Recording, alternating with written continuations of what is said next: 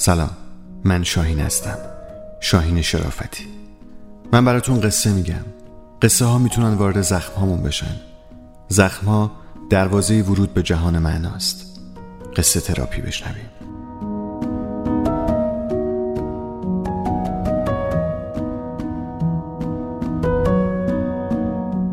منشی جدید نوشته آقای مترجم.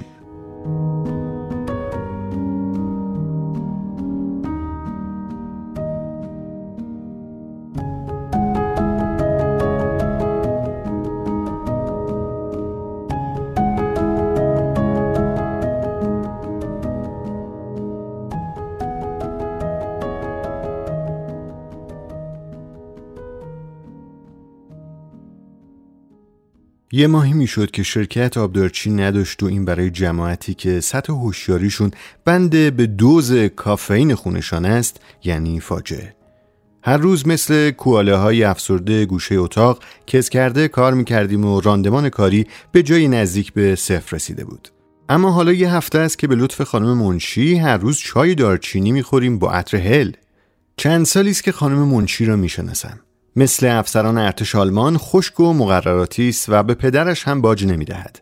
اما حالا همین افسر نازی روزانه یک ساعت توی آبدارخانه چای دارچین دم می کند عجیب نیست؟ برای من که نه.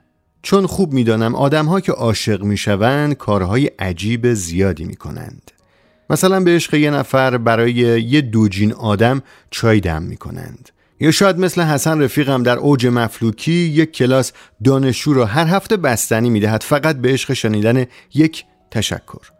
خود من مسیر نانوایی سر کوچه رکورد طولانی ترین پیاده رویم بود. سه قله فت کردم به عشق یک همراه.